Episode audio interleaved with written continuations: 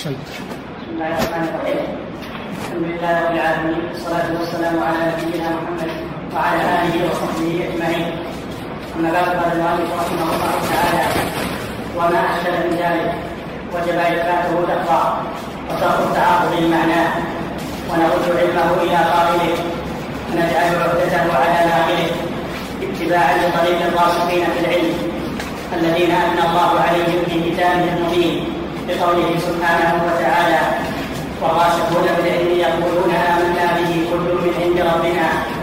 وقال في ذم مبتغي التأويل بمتشابه تنزيله. فأما الذين في قلوبهم زيغ فيتبعون ما تشابه منه ابتغاء الفتنة وابتغاء تأويله. بسم الله الرحمن الرحيم. الحمد لله رب العالمين. صلى الله وسلم على نبينا محمد وعلى آله وصحبه. من سلك طريقة سار على سنته إلى يوم الدين. أما بعد قد تقدم الكلام على هذه الجملة من قول المؤلف رحمه الله وما أشكل من ذلك وقلنا إن هذا فيه نظر فيه نظر ظاهر لأن نصوص الصفات نصوص الأسماء والصفات يتكلم عن الأسماء والصفات. قوله ما أشكل من ذلك الإشارة ترجع إلى الأسماء والصفات. إلى نصوص الأسماء والصفات. وقلنا إن هذا تقسيم لا صحة له لأن نصوص الأسماء والصفات ولله الحمد كلها ليس فيها شيء مشكل. كلها واضحة المعنى ليس فيها شيء مشكل. فلا وجه لقوله رحمه الله وما أشكل من ذلك. وليس في الأسماء والصفات شيء من المتشابه. لا ليس فيها شيء من المتشابه الذي لا يعلمه إلا الله بل كلها واضحة المعنى. وأما ما ذكره من الآية الكريمة هو الذي أنزل عليك الكتاب منه آيات محكمات هن أم الكتاب وأخر متشابهات. فللعلماء في تفسير هذه الآية قولان كما ذكر شيخ الإسلام ابن تيمية رحمه الله في كتبه ومنها الرسالة التدمرية التفسير الأول أن المراد بالتأويل تفسير المراد بالتأويل التفسير وبيان المعنى. وهذا هو المعروف عند المتقدمين. هو المعروف عند المتقدمين كابن جرير وغيره. يسمون التفسير بالتأويل. فعلى هذا المعنى يكون الراسخون في العلم معطوفين على لفظ الجلالة. وما يعلم تأويله أي تفسيره إلا الله. والراسخون في العلم يعلمون ذلك. بخلاف غير الراسخين في العلم فإنهم لا يعلمون معنى المحكم والمتشابه. وهذا قراءة لبعض القراء أن الوقف على قوله تعالى والراسخون في العلم يقولون آمنا والراسخون في العلم وما يعلم تأويله إلا الله والراسخون في العلم. فيكون الله جل وعلا يعلم ما أنزل والراسخون في العلم يعلمون ذلك بما علمهم الله سبحانه وتعالى لأنهم ورثة الأنبياء. وأما من دونهم من المتعلمين والمبتدئين فإنهم لا يصلون إلى هذه الدرجة. والمعنى الثاني للتأويل معرفة الحقيقة التي يؤول إليها الشيء التي يؤول إليها الشيء في المستقبل. وعلى هذا المعنى يتعين الوقف على لفظ الجلالة وما يعلم تأويله إلا الله لأنه لا يعلم حقائق هذه الأشياء التي ذكرها الله في القرآن من الجنة والنار و وما يكون في يوم القيامة وما يكون في المستقبل لا يعلم حقيقته وكيفيته وكذلك الأسماء والصفات لا يعلم كيفيتها وحقيقتها و... إلا الله جل وعلا. فيتعين الوقف على لفظ الجلالة ومن هذا المعنى قوله تعالى هل ينظرون إلا تأويله؟ أي هل ينتظرون؟ ينظرون يعني ينتظرون. إلا تأويله أي ما يؤول إليه المستقبل. يوم يأتي تأويله يوم يأتي تأويله أي حقيقته وكيفيته التي أخبر الله عنها. يقول الذين نسوه من قبل هل لنا من شفعاء فيشفعوا لنا أو نرد؟ فنعمل غير الذي كنا نعمل. إذا عاينوا يوم القيامة حقائق ما أخبر الله عنه من المغيبات عرفوا أنهم قد أخطأوا وأنهم قد قصروا وأنهم قد أهملوا فيتمنون الرجوع أو أن أحدا يشفع لهم. وكذلك قوله تعالى في قصة يوسف لما رفع أبويه على العرش خروا له سجدا قال يا أبت هذا تأويل رؤياي من قبل هذا تأويل رؤياي من قبل. أي هذا بيان حقيقتها ومآلها قد وقع الآن واتضح لأنه في أول السورة يقول يا أبت إني رأيت أحد عشر كوكبا والشمس والقمر رأيتهم لي ساجدين. ما وقع تأويل هذا وبيانه إلا بعد ما بعد مدة طويلة. بعد مدة طويلة حينما ذهب أبوه وأمه وإخوته إلى مصر بعد أن صار ملكا عليها لما دخلوا على يوسف آوى إليه أبويه وقال ادخلوا مصر إن شاء الله آمنين. ورفع أبويه على العرش عرش الملك كرسي الملك مجلس الملك وخروا له سجدا. فهذا تفسير الرؤيا السابقة مع تأويلها. هذا تأويلها وحقيقتها. هذا معنى التأويل في القرآن أنه على قسمين. القسم الأول معرفة المعنى معرفة المعنى. والقسم الثاني أنه معرفة الحقيقة والكيفية التي يؤول إليها الشيء في المستقبل.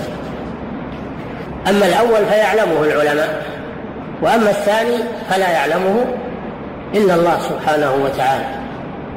وهناك معنى ثالث للتأويل محدث أحدثه علماء الكلام وهو صرف أو صرف اللفظ عن ظاهره إلى معنى آخر بدليل يقترن بذلك بزعمهم هذا معنى التأويل عند المتأخرين من أهل الكلام.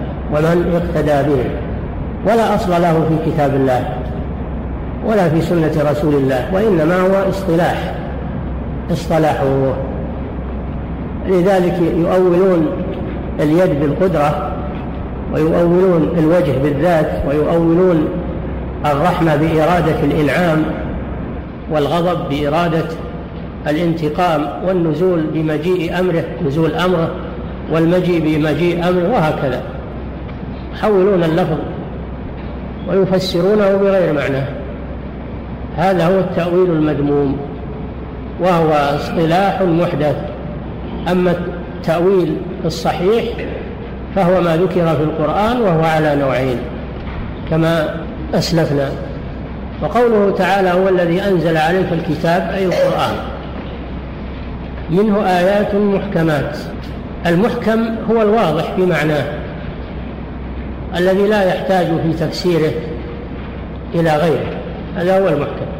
الواضح في معناه الذي لا يحتاج في تفسيره إلى غيره. مثل حرمت عليكم الميتة. هذا ما يحتاج في تفسيره إلى غيره. حرمت معناه حرام. والتحريم المنع. وأحل الله البيع. أحل الله البيع. هذا واضح في معنى أن البيع حلال. وحرم الربا. هذا واضح. أن الربا حرام. البيع حلال أحل الله البيع وحرم الربا. واضح. ما يحتاج في تفسيره إلى شيء آخر واضح في نفسه.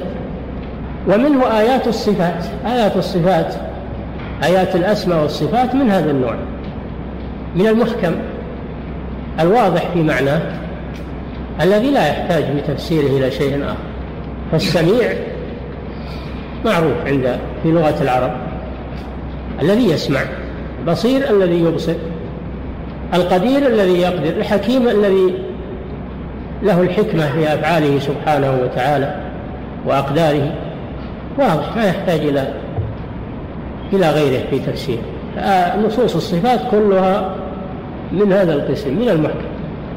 وأخر متشابهات المتشابه قالوا فيه أقوال كثيرة لكن أقربها أنه الذي يحتاج في تفسيره إلى غيره. هو المشكل المتشابه هو المشكل الذي لا يتضح معناه بنفسه وإنما يفسره غيره من النصوص الأخرى. هذا هو المتشابه. ولهذا قال عن عن المحكمات هن أم الكتاب وأم الشيء أصله الذي يرجع إليه. وأخر متشابهات يعني مشكلات. في معانيها فترد إلى المحكم ترد إلى الأصل ترد إلى الأصل فتفسرها النصوص المحكمة. وذلك مثل المجمل مثل المطلق. فالمجمل يحتاج في بيانه إلى غيره مثل أقيموا الصلاة. الأمر هنا مجمل الصلاة ما هي؟ في تفسيرها إلى الرجوع إلى سنة الرسول صلى الله عليه وسلم. تفسرها سنة الرسول الذي وكل إليه البيان التفسير. وآتوا الزكاة زكاة ما هي ما بينها في القرآن بينها رسول الله صلى الله عليه وسلم في السنة. فهذه تحتاج إلى في تفسيرها إلى إلى نصوص أخرى من الكتاب أو من السنة النبوية. كذلك المطلق الذي جاء ما يقيده مثل فتحرير رقبة مطلقة. في, في, آية أخرى فتحرير رقبة مؤمنة. تحرير رقبة مؤمنة.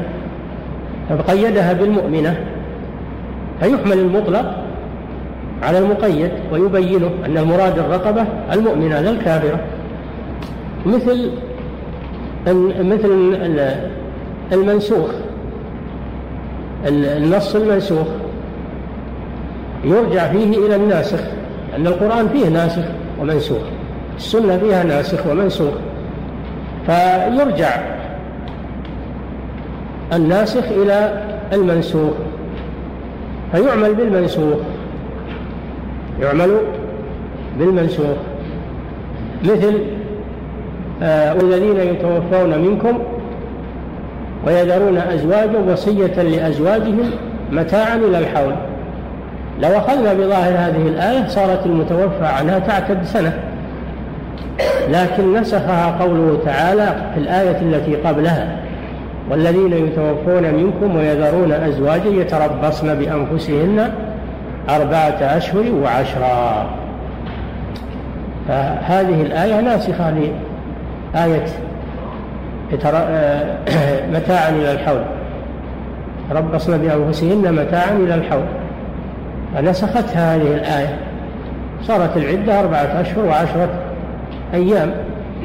إذا تكون آية والذين يتوفون منكم ويذرون أزواجا وصية لأزواجهم متاعا إلى الحول تكون من من المتشابه.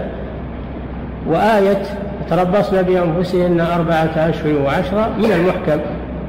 فآية الحول تنسخها آية أربعة أشهر وعشرة أيام. فيعمل بالناسخ ولا ويترك المنسوخ. وهكذا آيات كثيرات من هذا النوع ناسخ ومنسوخ في القرآن. تكفل العلماء فألفوا فيه مؤلفات في الناسخ والمنسوخ والمطلق والمقيد والمجمل والمبين وبيان المخصصات وأنواع المخصصات. هذا مفصل في كتب الأصول.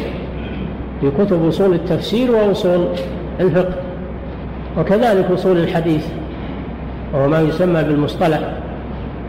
فهذا هو المحكم والمتشابه. أهل الزيغ الذين في قلوبهم زيغ يأخذون بالمتشابه ولا يردونه إلى المحكم يأخذون بالمتشابه ويتركون المحكم ويقولون نحن استدللنا بالقرآن فيقول الخوارج ومن يعص الله ورسوله فإن له نار جهنم خالدين فيها أبدا. فيقولون هذه الآية تدل على أن العاصي كافر يكفر وأنه مخلد في النار. ولا يردون هذه الآية إلى قوله تعالى إن الله لا يغفر أن يشرك به ويغفر ما دون ذلك لمن يشاء. وإلى قوله تعالى إن تجتنبوا كبائر ما تنهون عنه نكفر عنكم سيئاتكم وندخلكم مدخلا كريما. وكذلك يأخذون قول الرسول صلى الله عليه وسلم لا ترجعوا بعدي كفارا يضرب بعضكم رقاب بعض. قوله في قوله تعالى ومن يقتل مؤمنا متعمدا فجزاؤه جهنم خالدا فيها فيكفرون القاتل يكفرون القاتل. ولا يرجعون إلى قوله تعالى وإن طائفتان من المؤمنين اقتتلوا فأصلحوا بينهما فإن بغت. إلى قوله تعالى إنما المؤمنون إخوة فأصلحوا بين أخويكم. سماهم مؤمنين وهم يتقاتلون. وأمر بالإصلاح بينهم وجعلهم من من إخوتنا وهم يتقاتلون. دل على أن القاتل لا لا يكفر. لما ذكر القصاص قال فمن عفي له من أخيه من أخيه القتيل فجعل القتيل أخا للقاتل دل على أن القاتل لا يكفر وأنه أخ للقتيل بالإيمان إنما المؤمنون إخوة. فأهل الزيغ يأخذون طرفا من من الأدلة وهو المتشابه ويتركون الطرف الآخر الذي يوضحه ويفسره ابتغاء الفتنة من أجل صرف الناس عن الحق. وتشكيك الناس في الدين وقولهم إننا نستدل بالقرآن أو نستدل بالأحاديث والصواب أنهم لم يستدلوا لا بالقرآن ولا بالأحاديث لأن هذا ما هو ليس استدلالا صحيحا. قطع النصوص بعضها عن بعض ليس استدلالا صحيحا بل هو استدلال باطل. ويقطعون ما أمر الله به أن يوصل. فترجع الأدلة بعضها إلى بعض. ولا يضرب كتاب الله بعضه ببعض. لا يضرب كتاب الله بعضه ببعض. أو كلام الرسول صلى الله عليه وسلم يضرب بعضه ببعض. وإنما يرجع بعضه إلى بعض. ويفسر بعضه ببعض. ولهذا يقول الراسخون في العلم آمنا به. كل من عند ربنا. كل من عند ربنا. المحكم والمتشابه.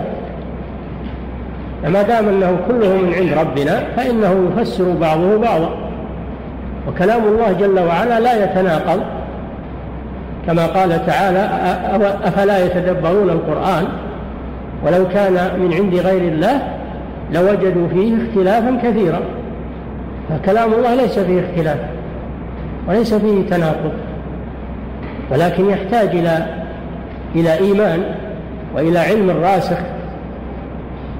بوجوه الاستدلال وكيفية الاستدلال بالنصوص يحتاج إلى إلى بصيرة وإلى رسوخ في العلم بحيث يعرف المجتهد. ولذلك يشترطون في المجتهد أن يكون عالما بكتاب الله وبسنة رسول الله يعرف الناسخ والمنسوخ والمطلق والمقيد والمجمل والمبين والمحكم والمتشابه. لازم يعرف هذه الأمور. وإلا فإنه لا يسوغ له الاجتهاد والكلام في مسائل العلم حتى يعرف هذه الأمور لئلا يقع فيما وقع فيه أهل الزيغ. نعم. وجعل ابتغاء التأويل علامة على الزيغ. ابتغاء تأويل المتشابه علامة على الزيغ. فأما الذين في قلوبهم زيغ أي انحراف الزيغ معناه الانحراف عن الحق. فيتبعون ما تشابه منه. يأخذون بطرف واحد فقط من الأدلة ويتركون الطرف الآخر. ابتغاء الفتنة وابتغاء تأويله أي تفسيره ابتغاء تأويله أي تفسيره على المعنى الأول أو ما يؤول إليه في المستقبل وهو التفسير الثاني. وكلاهما باطل يعني سواء ابتغوا التفسير الذي هو بيان المعنى فإن المعنى لا يتضح إلا برده إلى المحكم. أو بالمعنى الثاني وهو ابتغاء الحقيقة والمآل الذي يؤول إليه فإنهم لا يدركون هذا. الأول يعلمه العلماء يعلمه الله والراسخون في العلم. أما الثاني فلا يعلمه إلا الله سبحانه وتعالى. سواء أرادوا هذا أو هذا هم أهل زين ما داموا يأخذون ببعض النصوص ويتركون البعض الآخر يأخذون ما يصلح لهم ويتركون ما لا يصلح لهم ويخالف أهواءهم فهم أهل زيغ. يريدون الفتنة بالناس وصرف الناس عن الدين ويريدون التشكيك في كلام الله وكلام رسوله بحجة أنهم يستدلون بالقرآن أو بالسنة لأن أخذوا طرفا منهما. وتركوا الطرف الآخر وهذا ليس استدلالا بكتاب الله عز وجل وإنما هو تمويه على الناس. والنبي صلى الله عليه وسلم يقول إذا رأيتم الذين يتبعون المتشابه فأولئك الذين سمى الله فاحذروه. سمى الله في هذه الآية فأما الذين في قلوبهم زيغ فيتبعون ما تشابه منه فاحذروهم. لا تقبلوا كلامهم أو يروج عليكم كلامهم لأنه باطل احذروه. حذرنا النبي صلى الله عليه وسلم من هذا الصنف من الناس وهم المتعالمون الذين لم يبلغوا درجة من العلم تؤهلهم من الكلام في في العلم أو أنهم على علم وعلى عندهم علم لكن يريدون تضليل الناس وصرفهم عن الحق. فهؤلاء بين أمرين إما أنهم جهال دخلوا فيما لا يحسنون وإما أنهم ضلال يريدون ضرب كلام الله وكلام رسوله بعضهما ببعض. فهم أهل زيغ على كل حال. نسأل الله العافية. سواء قصدوا هذا الزيغ أو لم يقصدوه. فلا يسوغ لأحد أن يتكلم في كلام الله وكلام رسوله إلا عن مؤهلات علمية بأن يكون من الراسخين في العلم الراسخين في العلم الذين رسخت علومهم والرسوخ معناه الثبوت رسخت علومهم وأقدامهم وقلوبهم بالعلم النافع. هؤلاء هم الذين لهم الحق. وهؤلاء هذا ينطبق على علماء السلف وعلى من تبعهم واقتفى آثارهم من علماء الخلف. هؤلاء هم الراسخون في العلم. نعم. فجعل استقامة التأويل علامة على الزيت وقارنه بابتغاء الفتنة في الذم نعم. وقارنه بابتغاء الفتنة في الذم في الذم في الذم نعم. ثم حجبهم عما أملوه وقطع أقناعهم عما قصدوه. بين سبحانه أنهم لن يبلغوا ما أرادوا وما يعلم تأويله إلا الله والراسخون في العلم. أما هؤلاء فلن يبلغوا هذه المرتبة. لن يبلغوا هذه المرتبة التي يحاولونها يحاولونها من غير مؤهلات. من غير بصيرة. فالمتعالم لا يمكن أن يكون عالما أبدا مهما حاول. لا يمكن أن يكون عالما مهما حاول. ولو كثر الكلام والكتابات والتعليقات لن يكون عالما أبدا. أبدا. وكذلك الزائر والعياذ بالله الضال المنحرف فإنه لن يكون من العلماء الراسخين في العلم بل يحرم. يحرم نور العلم ويحرم هداية العلم. كحال أهل الكتاب عندهم علم وعندهم لكن ليسوا راسخين في العلم لأنهم يريدون الضلال ويريدون الزيغ ويريدون التشكيك في كتاب الله عز وجل. نعم. ثم حجبهم عما أهملوه وقطع أطماعهم عما قصدوه بقوله سبحانه. وما يعلم تأويله إلا الله. نعم. قال الإمام أبو عبد الله أحمد بن محمد بن حنبل. ابن ابن أحمد بن محمد بن حنبل رضي الله عنه. الإمام أبو عبد الله أحمد بن محمد بن حنبل الشيباني أحد الأئمة الأربعة وإمام السنة الصابر على المحنة الذي ابتلي فصبر وثبت حتى نصر الله به هذه العقيدة وقمع به أهل الزيغ من الجهمية والمعتزلة فلم يتمكنوا من تنفيذ فكرتهم الخبيثة وهي القول بخلق القرآن.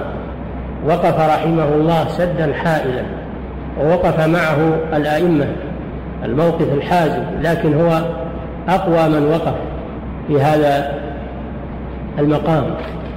وصبر على الأذى وضرب وسجن وحمل إلى إلى المشرق للقتل ولكنه صبر رحمه الله حتى نصر الله به الملة وقمع به الجهمية والمعتزلة ولم يستفيدوا من من قوتهم واستمالتهم للحاكم في وقتهم. ما ما ما استفادوا من هذا. رد الله كيدهم في نحورهم بسبب موقف هذا الإمام الجليل الإمام أحمد بن حنبل رحمه الله. نعم. قال الإمام أبو عبد الله أحمد بن محمد بن حنبل رضي الله عنه لقول النبي صلى الله عليه وسلم. يجوز أن يقال في العالم رضي الله عنه هو الأصل أن هذا يقال في الصحابة. لكن يجوز أيضا أن يقال للأئمة أئمة العلم يقال رضي الله عنهم لأن هذا دعاء دعاء لهم بالرضا دعاء لهم بالرضا والدعاء للعلماء وللمؤمنين مشروع. نعم. في قول النبي صلى الله عليه وسلم إن الله ينزل إلى سماء الدنيا وإن الله في القيامة. المصنف رحمه الله لما ذكر وجوب الإيمان بنصوص الصفات الأسماء والصفات على ما جاءت في كتاب الله وسنة رسوله صلى الله عليه وسلم أراد أن يذكر مذهب السلف. نماذج من أقوال السلف الصالح؟ في هذا المقام. ذكر كلاما للإمام أحمد وكلاما للإمام الشافعي وكلاما لعبد الله بن مسعود رضي الله عنه وكلاما لأمير المؤمنين الخليفة الراشد عمر بن عبد العزيز رحمه الله وكلاما للأوزاعي إمام أهل السنة في وقته. كل هذا سيأتي إن شاء الله. فهذه نماذج من أقوال السلف الصالح في هذا الباب. نعم. في قول النبي صلى الله عليه وسلم إن الله ينزل إلى سماء الدنيا وإن الله في القيامة وما أشبه هذه الأحاديث. نؤمن بها ونصدق بها. يقول الإمام أحمد نؤمن بها بهذه النصوص. نزول الله جل وعلا إلى سماء الدنيا وما أشبه ذلك وأن وأنه يرى يوم القيامة عيانا بالأبصار يراه المؤمنون بأبصارهم عيانا وما أشبه هذه النصوص. يقول نؤمن بها ونصدق بها خلافا للمبتدعة الذين لا يؤمنون بها ويقابلونها بالتكذيب أو بالتأويل والتحريف. نعم. نؤمن بها ونصدق بها لا كيف ولا معنى. نؤمن بها ونصدق بها. نؤمن بها ونصدق بها بمعنى واحد لكن هذا من باب التأكيد. العطف من باب التأكيد. لا كيف لا نبحث عن كيفيتها. فيقال ينزل إلى سماء الدنيا كيف ينزل؟ الكيفية لا يعلمها إلا الله ينزل كما شاء سبحانه وتعالى. أنه لا يعلم عظمته سبحانه قدرته إلا الله جل وعلا. فنحن لا نبحث عن كيفية نزوله. هل يخلو منه العرش أو لا يخلو؟ وهل وهل؟ وكيف ينزل إلى سماء الدنيا وثلث الليل يختلف اختلاف الأقاليم؟ من الذي خلق الأقاليم ومن الذي خلق الليل والنهار؟ هو الله جل وعلا. فهو القادر سبحانه وتعالى أن ينزل كيف يشاء. وإن كانت تختلف الأقاليم في ثلث الليل هذا بالنسبة لنا أما بالنسبة لله جل وعلا فهو قادر على كل شيء. ما نتدخل في كيفية نزوله. ومثل يرى يوم القيامة كيف يرى نقول لا نبحث في هذا. نثبت أنه يرى بالأبصار عيانا كما يرى القمر ليلة البدر وكما ترى الشمس صحوا دونها سحاب ليس دونها سحاب. نؤمن بهذا ولا نبحث في الكيفية كيفية الرؤية. لأن هذا لا يعلمه إلا الله سبحانه وتعالى. يجيء وجاء ربك كيف يجيء نقول ما ما نبحث عن الكيفية كيف يجيء لكن نثبت أنه يجيء سبحانه وتعالى. كما يليق بجلاله. فنحن نؤمن بالصفات ونعرف معناها ولكن لا لا نبحث في كيفية. ولهذا قال ولا كيف. ولا كيف. ولا معنى المراد بهذه اللفظة لا معنى أي المعنى الذي يفسره به أهل المبتدعة وهو التأويل. ليس المراد نفي المعنى الحقيقي فإن معناها معروف.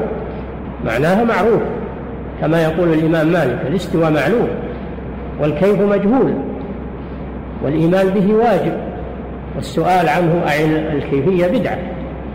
فمعنى قوله ولا معنى أي المعنى الذي يريده أهل الضلال وهو التأويل اليد بالقدرة وال والمجيء بمجيء أمره والنزول نزول أمره وما أشبه ذلك.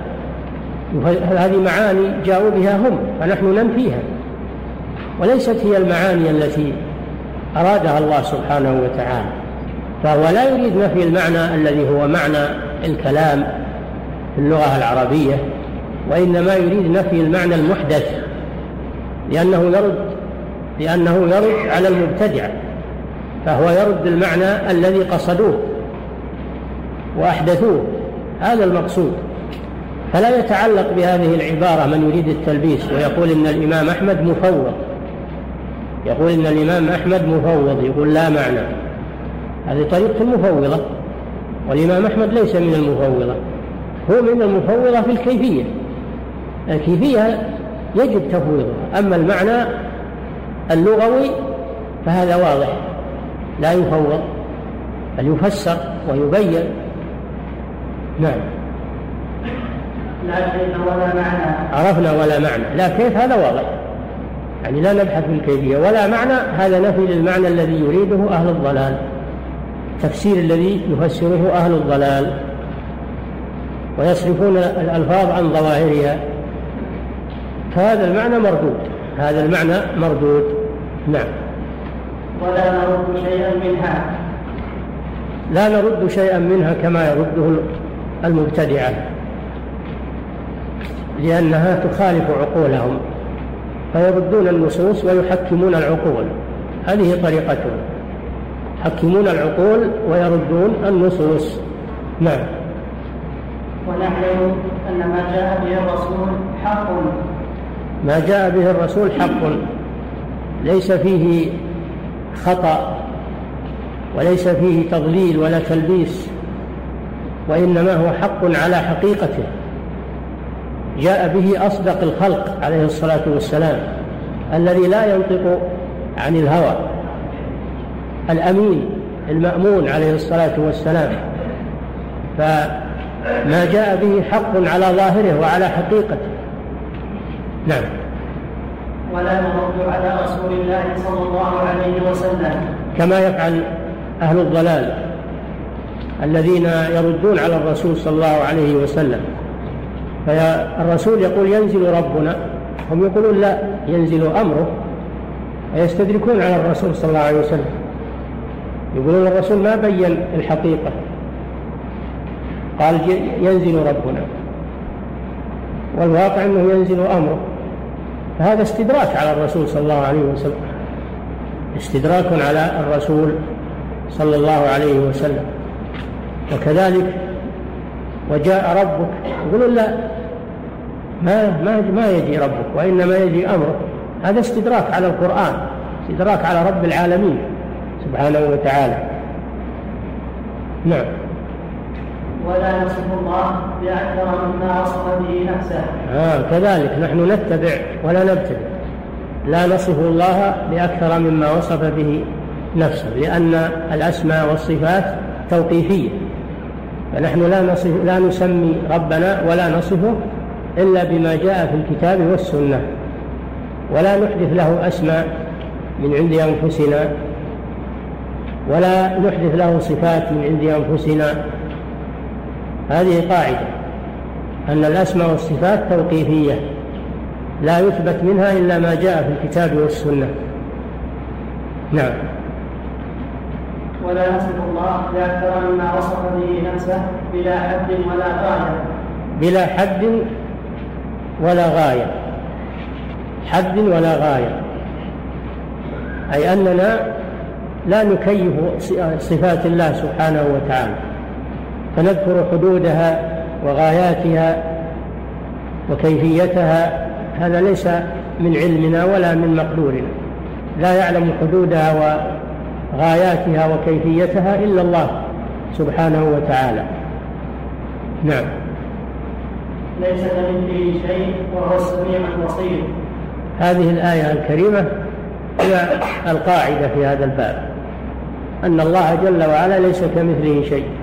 فله أسماء وصفات لا تشبهها صفات وأسماء المخلوقين وإن كانوا يوصفون بها ويسمون بها لكن مع الفارق مع الفارق العظيم. فالخالق له سمع والمخلوق له سمع الخالق له بصر والمخلوق له بصر. الله يتكلم والمخلوق يتكلم لكن مع الفارق بين صفات الخالق وصفات المخلوق. فنحن لا نشبه صفات الرب جل وعلا بصفات الخلق بل نؤمن أن صفات الخالق تليق به وخاصة به جل وعلا وصفات المخلوقين خاصة بهم وتليق بهم. ليس كمثله شيء ليس السمع كالسمع ولا البصر كالبصر ولا القدرة كالقدرة ولا اليد كاليد ولا الوجه كالوجه. لا مشابهة بين صفات الخالق وصفات المخلوقين. ليس كمثله شيء. هذا رد للتشبيه. وهو السميع البصير. هذا رد للتعطيل. الذي رد على الذين ينفون أسماء الله وصفاته. الله أثبت له الأسماء والصفات. وهو السميع البصير. السميع هذا اسم من أسماء والبصير اسم من أسماء والسمع والبصر صفتان من صفاته سبحانه وتعالى. إنني معكما أسمع وأرى. أسمع هذه صفة. أسمع وأرى. يبصر سبحانه وتعالى ما يفعله الخلق. والله بما تعملون بصير. يبصر ما تعملون. لا يخفى لا تخفون عليه. سبحانه الذي يراك حين تقوم. تقلبك في الساجدين. إنه هو السميع العليم. إنني معكما أسمع وأرى. يقول لموسى وهارون إنني معكما أسمع وأرى. يسمع ما يقوله لهم فرعون ويرى ما يقابلهم به من الجبروت والطغيان. نعم. ونقول كما قال. ونصفه. نقول كما قال الله سبحانه وتعالى ليس كمثله شيء وهو السميع البصير. هذه الآية نتخذها قاعدة. ونرد بها على المشبهة ونرد بها على المعطلة. نعم. ونصفه بما وصف به نفسه كان تعدى ذلك. كما سبق. نصفه بما وصف به نفسه في كتابه أو على لسان رسوله صلى الله عليه وسلم. لا نتعدى ذلك لأن هذا الباب توقيفي. لا مدخل فيه للعقول والأفكار والاستحسانات. نعم. ولا يدعوه وصف الواصفين لا أحد يستطيع أن يصف الله جل وعلا. وإنما الله جل وعلا هو الذي يصف نفسه. أو يصفه نبيه عليه الصلاة والسلام.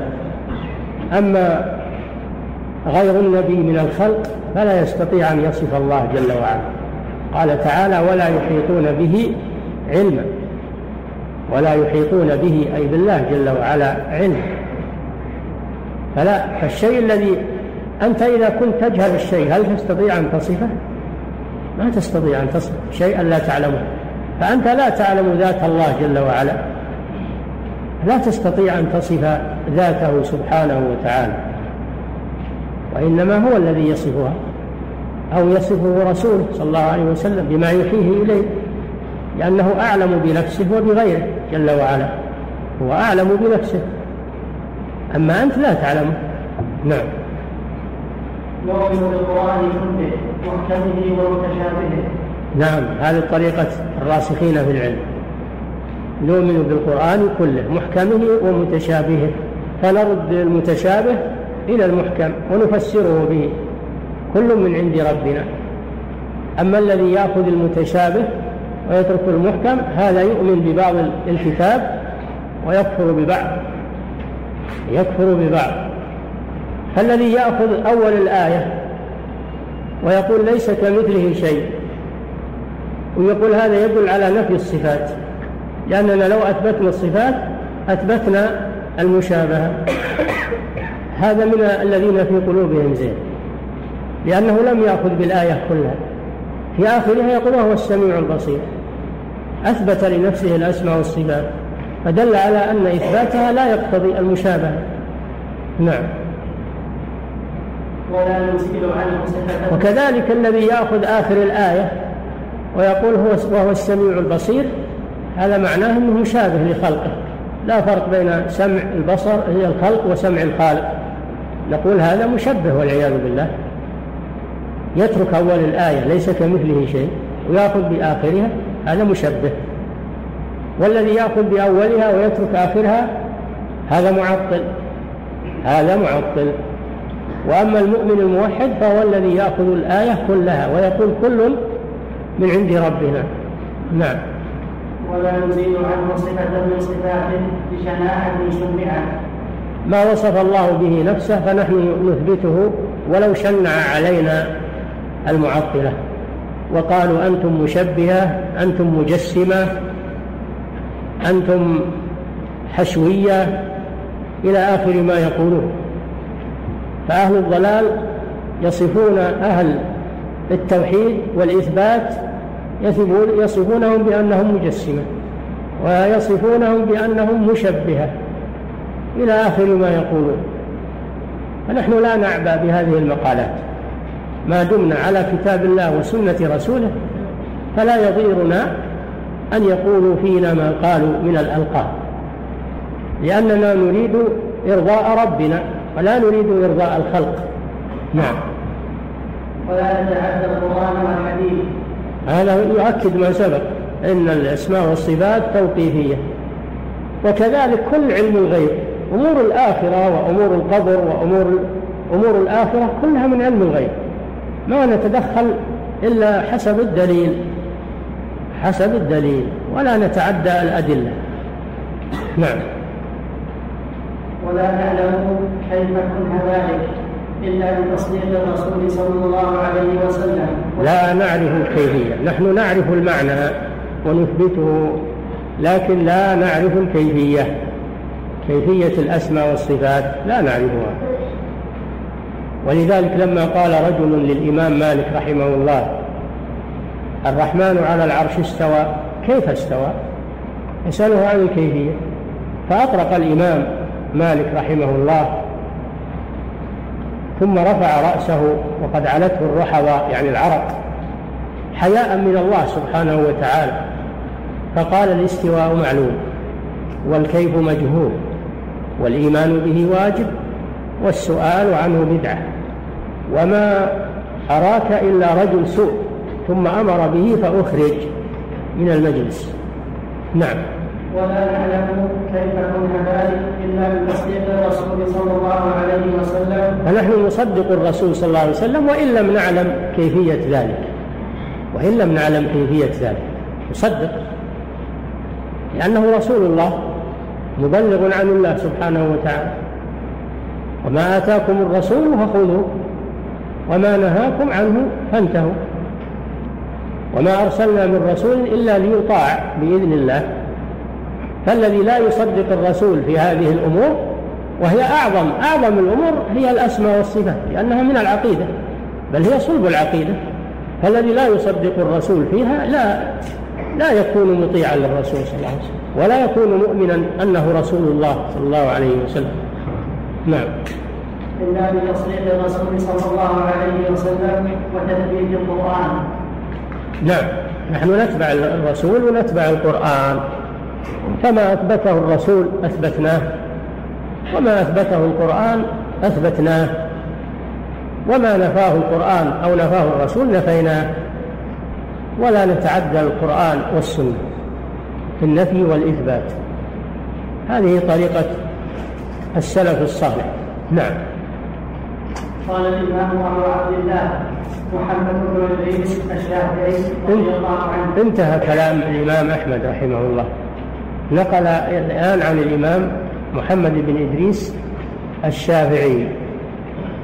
الشافعي نسبة إلى جده شافع وهو من الإمام الشافعي من قريش بل هو من بني المطلب بني المطلب بن عبد مناف فهو مطلبي من أهل البيت رحمه الله. ولذلك يلقبونه بعالم قريش. هذا الإمام العظيم له موقف عظيم في الدفاع عن سنة الرسول صلى الله عليه وسلم والرد على أهل الزيغ والضلال موقف مشهور. نعم. قال الإمام عبد الله محمد بن إدريس الشافعي رضي الله عنه آمنت بالله وبما جاء عن الله على مراد الله آمنت بالله. آمنت بالله. وبما جاء عن الله. الذي لا يؤمن بما جاء عن الله لا يؤمن بالله سبحانه وتعالى. وبما جاء عن الله على مراد الله. على ما أراده الله جل وعلا. ولا نتدخل في شيء من عندنا. ونفسر تفسيرا من عندنا. وإنما نتوقف على ما جاء عن الله سبحانه وتعالى على مراد الله. الله جل وعلا وصف وسمى نفسه بأسماء ووصف نفسه بصفات فنحن نؤمن بها على مراده سبحانه وتعالى. لا نؤولها ولا نحرفها عما جاءت. نعم. وعن رسول الله وبما جاء عن رسول الله على مراد رسول الله. كذلك بعد الإيمان بالله وبما جاء عن الله على مراد الله نؤمن برسول الله صلى الله عليه وسلم. وبما جاء عن رسول الله من الأحاديث الصحيحة على مراد رسول الله ما نفسرها بشيء يخالف مراد الرسول صلى الله عليه وسلم من التأويلات والتحريفات الباطلة. بل نثبتها على مراد رسول الله صلى الله عليه وسلم. وهذا هو معنى شهادة أن محمد رسول الله. طاعته فيما أمر طاعته فيما أمر وتصديقه فيما أخبر واجتناب ما نهى عنه وزجر وألا يعبد الله إلا بما شرع. فالذي يشهد أنه رسول الله لكنه لا يصدقه فيما أخبر هذا كاذب في شهادته متهم للرسول. صلى الله عليه وسلم. وأعظم ذلك الأسماء والصفات. جاء بها الرسول صلى الله عليه وسلم سمى ربه بأسماء ووصف نفسه بصفات فنحن نؤمن بها ونصدقه في ذلك. ولا نرد عليه صلى الله عليه وسلم أو نحرف ما جاء عنه بالتأويلات الباطلة والتشكيكات والتزييفات التي ضل بها أكثر أكثر الخلق. نعم. هذا هو المنهج. كلام الإمام أحمد كلام الشافعي هذا هو المنهج الذي تسير عليه أمة محمد صلى الله عليه وسلم. نعم. وعلى هذا درج السلف وأئمة الخلف رضي الله عنهم. على هذا الكلام وهو الإيمان بما جاء عن الله على مراد الله والإيمان بما جاء عن رسول الله على مراد رسول الله درج السلف. وهم صدر هذه الأمة من الصحابة والتابعين وأتباع التابعين والقرون المفضلة. ما أحد منهم توقف في هذا. يقرؤون القرآن ويرون الأحاديث ولم يعترضوا على شيء من ذلك. مضت على هذا القرون المفضلة. ما اعترضوا على هذه الآيات وهذه الأحاديث. وإنما حدث الاعتراض بعد انقضاء القرون المفضلة حينما جاء علماء الكلام والفلسفة فأدخلوا في الدين ما ليس منه وحكموا القواعد المنطقية والبراهين العقلية كما يسمونها حكموها في كتاب الله وسنة رسوله صلى الله عليه وسلم. نعم. وعلى هذا السلف وأئمة الخلف رضي الله عنهم أئمة الخلف من جاء بعد السلف من جاء بعد السلف ممن سار على نهجهم فإنهم على هذا المذهب سلكوا هذا المذهب. كما قال النبي صلى الله عليه وسلم لا تزال طائفة من أمتي على الحق ظاهرين لا يضرهم من خذلهم ولا من خالفهم حتى يأتي أمر الله تبارك وتعالى. فيكون هناك من الخلف من يقتدي بالسلف ويسير على منهجه إلى أن تقوم الساعة. ولا تخلو الأرض ولله الحمد منهم. لأنهم لأنهم يقومون ب يقومون بنشر هذا الدين ويبلغون هذا الدين بعد بعد السلف الصالح. هم حجة الله على خلقه. هذا من حكمة الله سبحانه وتعالى أنه يقيم لهذه العقيدة وهذا المنهج السلفي يقيم له من يتمسك به ويعلمه للناس إلى أن تقوم الساعة. نعم رحمة منه بعباده. نعم. كلهم متفقون على الإقرار والإقرار والإثبات لما ورد من الصفات في كتاب الله. على الإقرار والإمرار. الإقرار بها وإمرارها من غير تعرض لتأويلها. إمرارها كما جاءت من غير تعرض لتأويلها وتحريفها وإنما يمرونها كما جاءت على ألفاظها ومعانيها ولا يعترضون عليها. هذه طريقة السلف ومن سار على نهجهم من الخلف من أئمة الهدى. نعم. متفقون على الإقرار والإقرار والإثبات لما ورد من الصفات. في كتاب الله وسنة رسوله من غير تعرض لتأويله نعم. وقد أمرنا بالاقتداء بآثارهم والاهتداء بمنامهم الاقتفاء لآثارهم في الدين. قال الله تعالى والسابقون الأولون من المهاجرين والأنصار والذين اتبعوهم بإحسان رضي الله عنهم ورضوا عنه. قال صلى الله عليه وسلم عليكم بسنتي سنة الخلفاء الراشدين المهديين من بعدي هذا الأمر باقتفاء آثارهم والسير على منارهم. المنار هو العلامات التي تكون على الطريق يستدل بها السالك. نعم. الشيخ وفقكم الله. هل صحيح أن إبن قدامة رحمه الله. هل؟ هل صحيح؟ أن ابن قدامة رحمه الله في روضة الناظر ذكر أن آيات الصفات من المتشابه. وهل كلامه هناك هو نفس كلامه هنا؟ لا كلامه هنا أحسن لكنه أخطأ في قوله وما أشكل من ذلك. فقسم الصفات إلى قسمين إلى واضح ومشكل. هذا غلط. صفات كلها واضحة ولله الحمد ما فيها مشكلة وأما في أما في روضة الناظر درج على كلام الأصوليين المتأخرين من الأشاعرة وغيرهم. درج على هذا المذهب.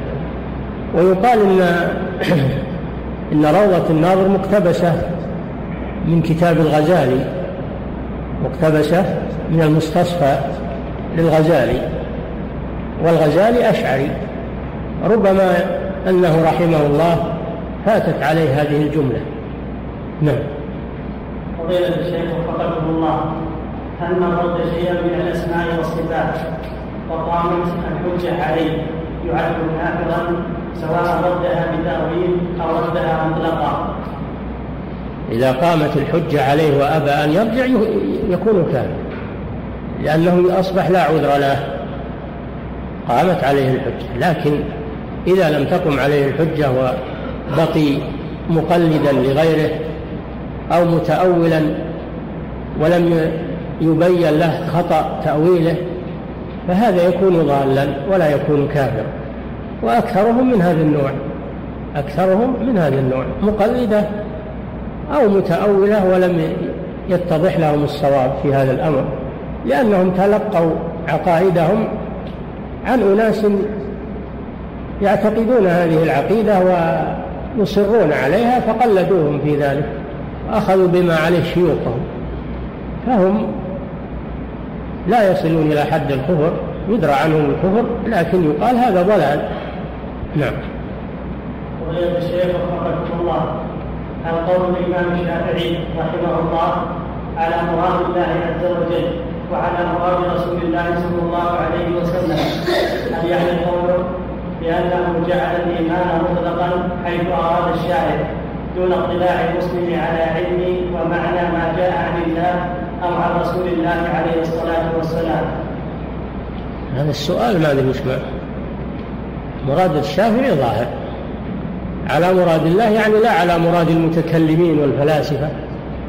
هذا معنى على مراد الله. على ما تدل عليه هذه النصوص.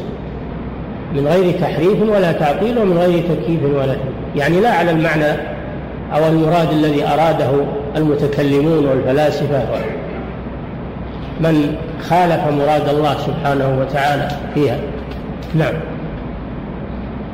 فضيلة الشيخ وفقكم الله يدرس الطلاب في مدارس التعليم. درس المجاز درس المجاز المرسل. وفيه أمثلة بآيات من القرآن في غير موضوع الأسماء والصفات.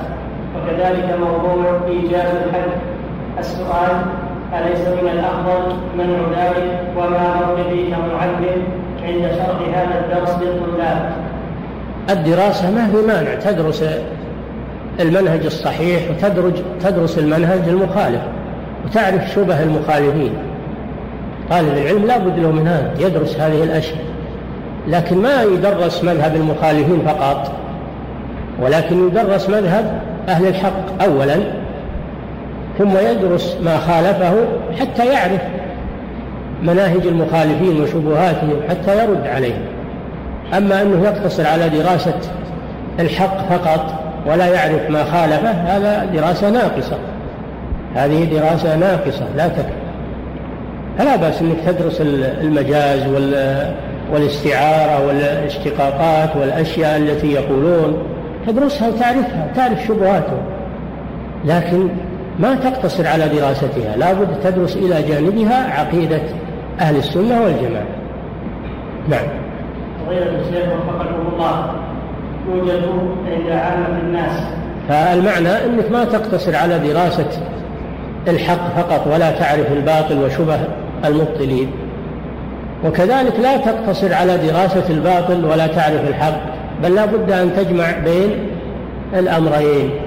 نعم.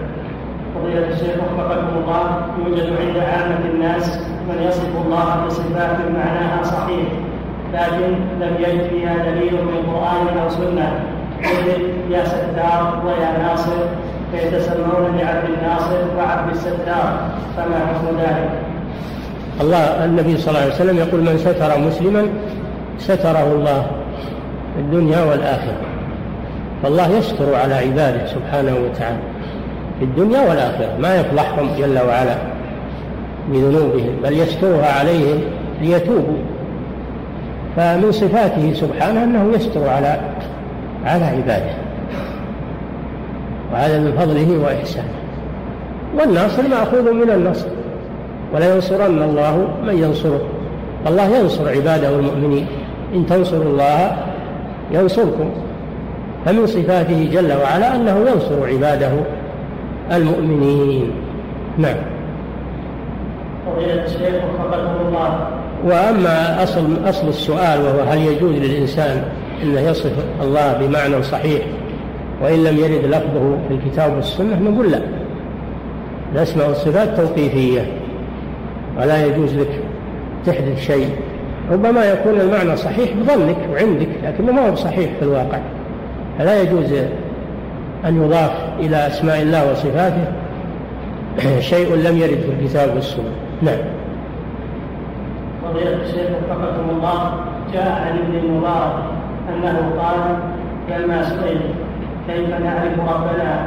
قال نعرفه بأنه مستوى على عرشه فوق سماواته فقيل له بحد قال نعم بحد.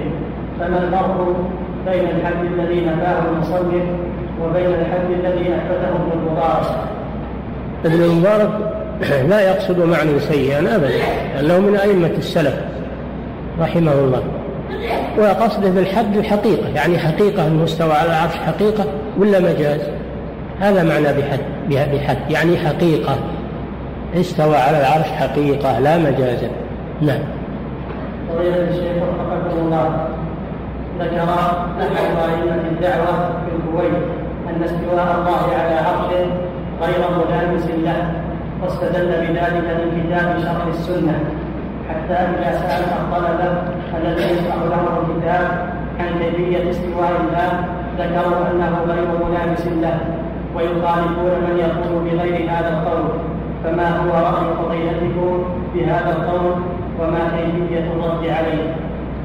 أولا تسمية هذا بأنه من أئمة الدعوة وهو يقول هذا الكلام هذا ليس من أئمة الدعوة. هذا ليس من أئمة الدعوة لا يقولون بهذا الكلام.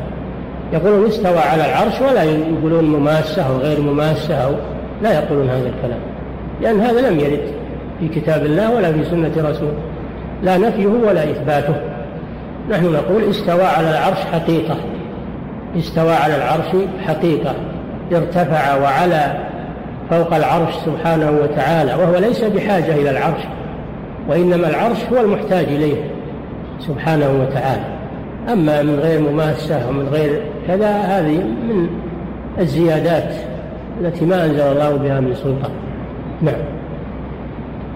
فضيلة الشيخ وفقكم الله ذكرتم في الأسبوع الماضي أن الرسول عليه الصلاة والسلام أعلم الخلق بالله عز وجل. فهل المقصود بأعلم الخلق من لدن آدم عليه السلام؟ أم المقصود بالخلق أهل الإسلام؟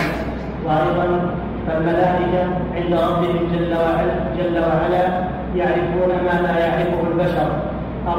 التوضيح من لا أبدا. الكلام على ظاهره هو أعلم الخلق صلى الله عليه وسلم وأفضل الخلق. وسيد ولد آدم عليه الصلاة والسلام. لا شك في ذلك. نعم. فضيلة الشيخ وفقكم الله. ما هو التفسير الصحيح للآية التي فسرها الخوارج بأن العاصي خالد في نار جهنم؟ نقول خلود مؤقت ما هو خلود دائم الخلود على قسمين. خلود دائم وهذا للكفار. وخلود مؤقت يراد به طول المكث والبقاء في النار وهذا لعصاة الموحدين أو لبعض عصاة الموحدين. فالخلود هنا ليس هو الخلود الدائم.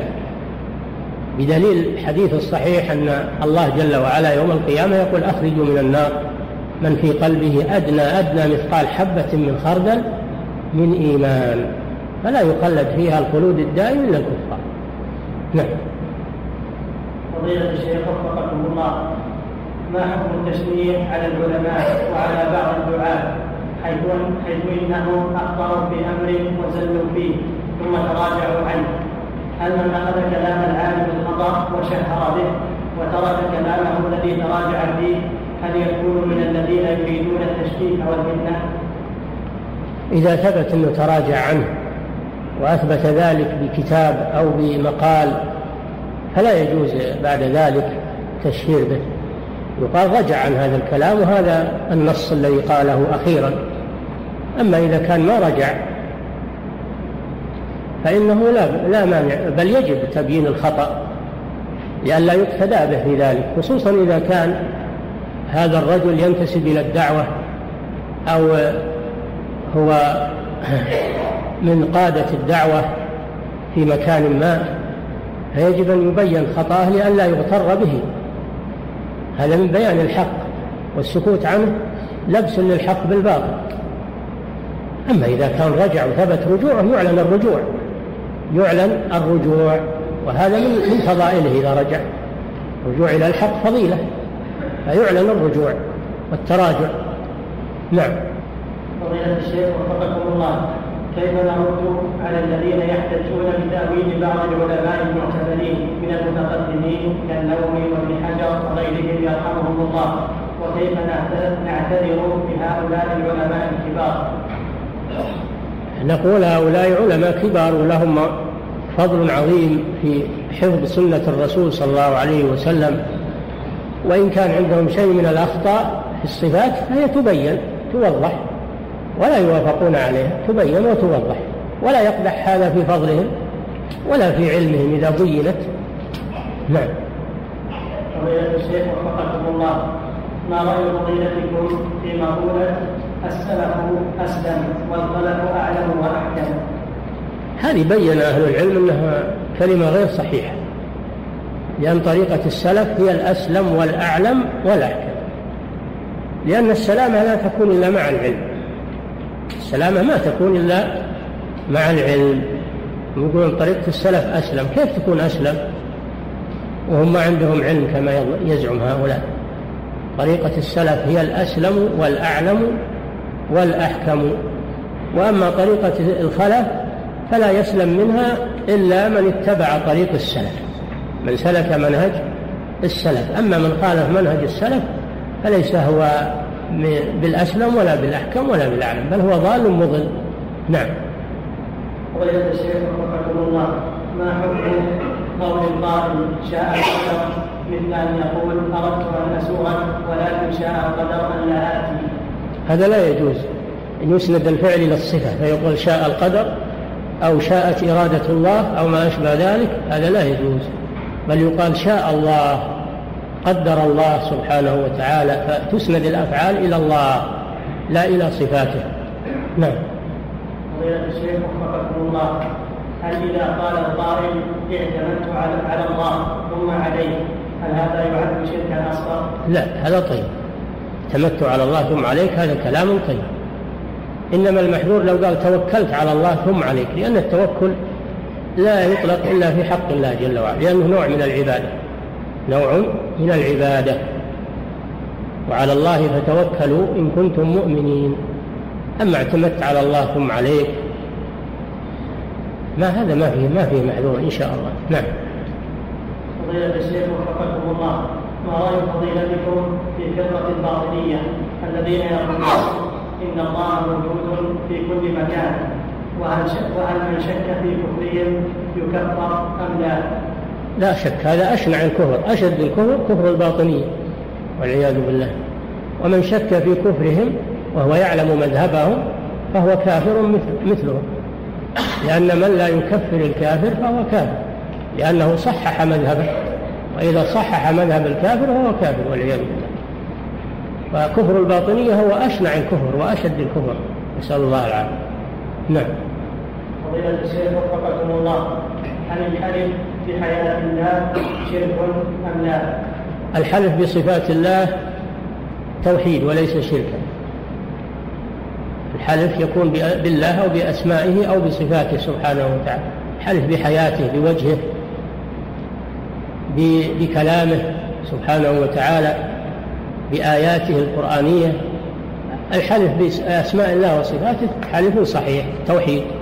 نعم. الله تعالى أعلم وصلى الله وسلم على نبينا محمد وعلى آله وصحبه أجمعين.